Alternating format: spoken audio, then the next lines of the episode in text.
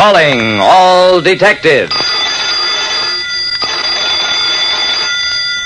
Serum antitoxins save thousands of lives. But I once had a case where life saving serum was meant to kill a man. That is the situation on this page from my casebook. The casebook of Jerry Browning, private detective. I, Jerry Browning, private detective, don't get sick very much. In fact, more doctors consult me than the other way around. Dr. Bowman closed the door of his private office and sat down heavily at his desk. A moment ago, he'd been the perfect picture of the grave doctor. Now, in the privacy of his office, Mr. Browning, somebody in my clinic is trying to murder me by means of anaphylaxis. Anna who?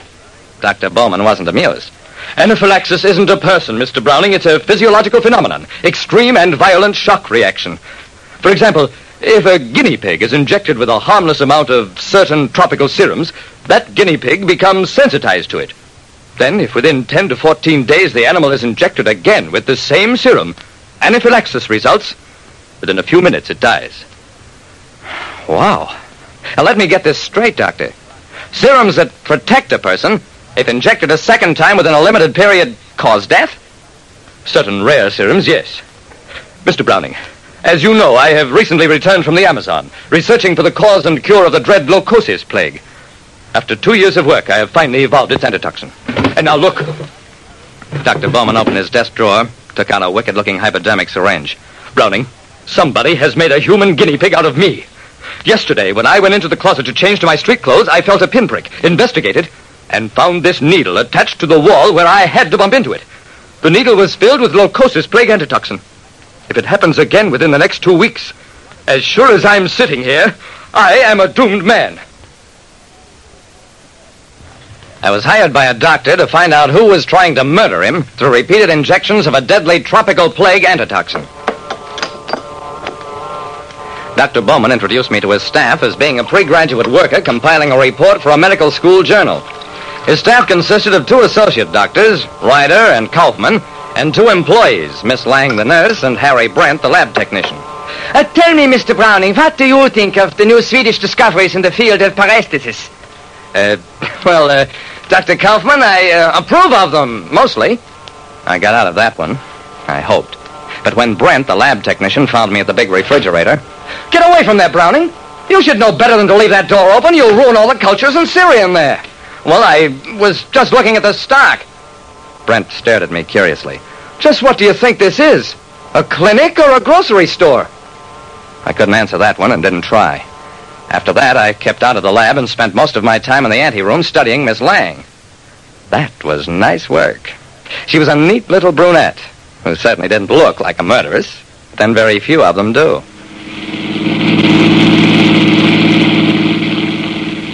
I checked into her background, found it conventional. She lived in a nurse's residence, had no special boyfriend, dated the lab technician Brent once in a while.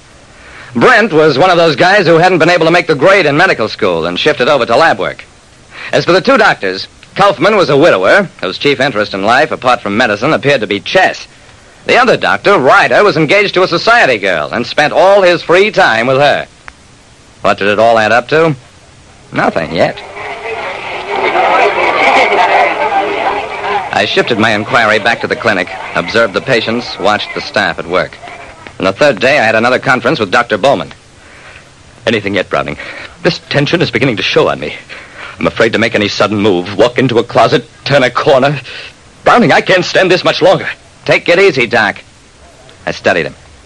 How would you like to go out of town for a couple of weeks until the critical period of that serum shot you had wears off?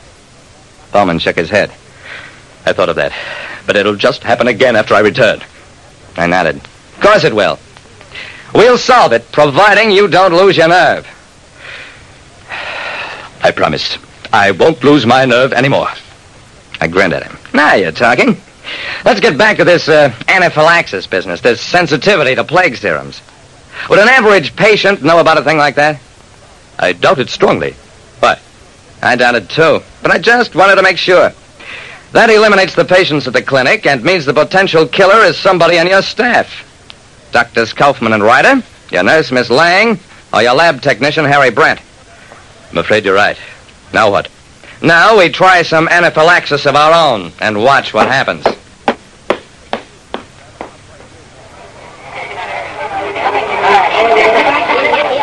I worked that afternoon with the staff until the last patient had left.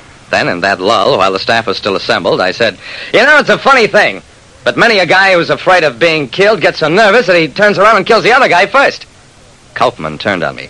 Mr. Browning, what is the point of that profound observation? Well, it's just something I happened to read in the papers. Dr. Ryder smiled coldly. Browning, I suggest you confine your reading to medical journals. Good day. I got no reactions from the nurse or the lab technician, but I didn't care. The thought had been planted. The next morning, as Dr. Kaufman was putting his coat away, Do, eh, confound those carpenters who leave nails sticking out of doors. we started the morning's work. And a couple of hours later, Dr. Ryder came dashing into the office.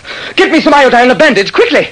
Dr. Ryder's palm showed a tiny drop of blood from a pinprick, while Miss Lang ran for the iodine. What's the matter, Dr. Ryder? Cut yourself? A pin sticking out of the corner of my desk. A man can get blood poisoning that way. Where's that girl with the iodine? Well, that proved nothing.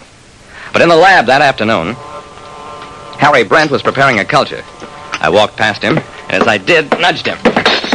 Brent staggered back, brushed his elbow against the cabinet door, then jumped into the air. I'm poisoned! I've been poisoned! I grabbed Brent before he fell. You're dying. Bowman got you before you got him. Quick, tell me what it's all about, and I'll avenge you. Yeah. Anaphylaxis may be something I never heard of before, but the power of suggestion is old stuff to me. I had the whole story in less than a minute. Jealousy. Brent loved Miss Lang. She loved Bowman. So the lab technician decided to eliminate his rival in typical medical style. In another five minutes, Brent knew the whole thing was a fake. Of course, the hypo needle had nothing in it. But by then, he was on the way to jail. Like I said, when anybody plans murder, sooner or later he has to take a shot of his own medicine.